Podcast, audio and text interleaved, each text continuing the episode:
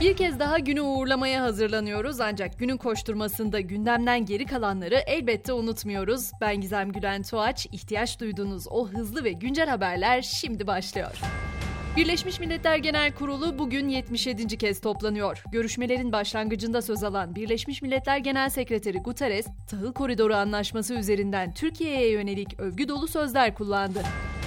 Bu arada New York'ta bulunan Cumhurbaşkanı Erdoğan da bugün genel kurula hitap edecek isimler arasında Cumhurbaşkanı Rusya-Ukrayna savaşından tahıl sevkiyatına, terörle mücadeleden Yunanistan'la gerilime kadar pek çok kritik başlıkta mesajlar verecek. Birleşmiş Milletler Genel Kurulu öncesinde ise Dışişleri Bakanı Çavuşoğlu, ABD'li mevkidaşı Blinken'la bir araya geldi. Görüşmede Ukrayna Savaşı ve bölgesel konular ele alındı.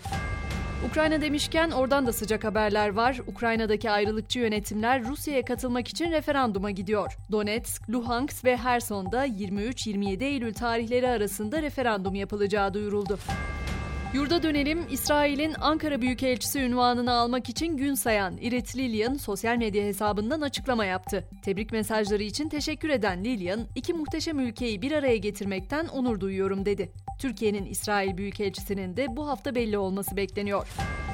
CHP lideri Kılıçdaroğlu'nun açıklamalarına geçelim. Kılıçdaroğlu doğalgaz ve elektrik zamları üzerinden hükümeti eleştirdi. CHP lideri elektriği kesilenlerin sayısıyla ilgili soruya 9 aydır yanıt alamadıklarını söyledi. Cevap vermeyen kamu görevlilerinin suç işlediğini belirtti.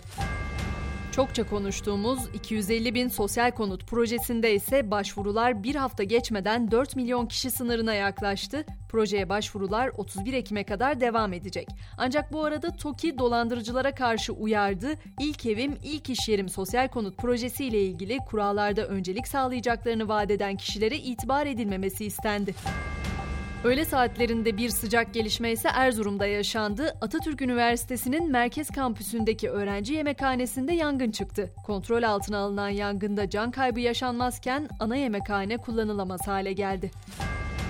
Ve elbette ekonomiden de söz edeceğiz. Bu hafta küresel piyasaların gözü merkez bankalarında ABD, İngiltere, Japonya ve Türkiye dahil ondan fazla ülkeden faiz kararı açıklanacak. Yarın FED, Perşembe günü ise Türkiye Cumhuriyet Merkez Bankası faiz kararlarını duyuracak. Avrupa'nın gündemi ise malum enerji krizi. Fransa Ticaret Odası yaşanan enerji krizi nedeniyle firmalara, girişimcilere ve halka elektrik tasarrufu çağrısında bulundu. Gazetelerde bugünkü sayılarında aydınlığın ülkesinde ışığı kapatmasını da biliriz afişine yer verdi.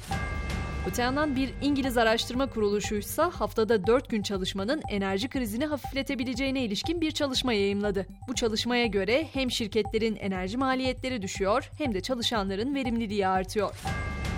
Dün hatırlayacaksınız Woody Allen'ın İspanyol gazetesine verdiği röportaj sonrasında basına emeklilik iddiaları yansımıştı. Ancak Allen'ın temsilcisi o iddiaları yalanladı. Şu anda emekli olmaya hiç niyeti yok ve 50. filmi olacak yeni filmini Paris'te çekmek için çok heyecanlı ifadelerini kullandı.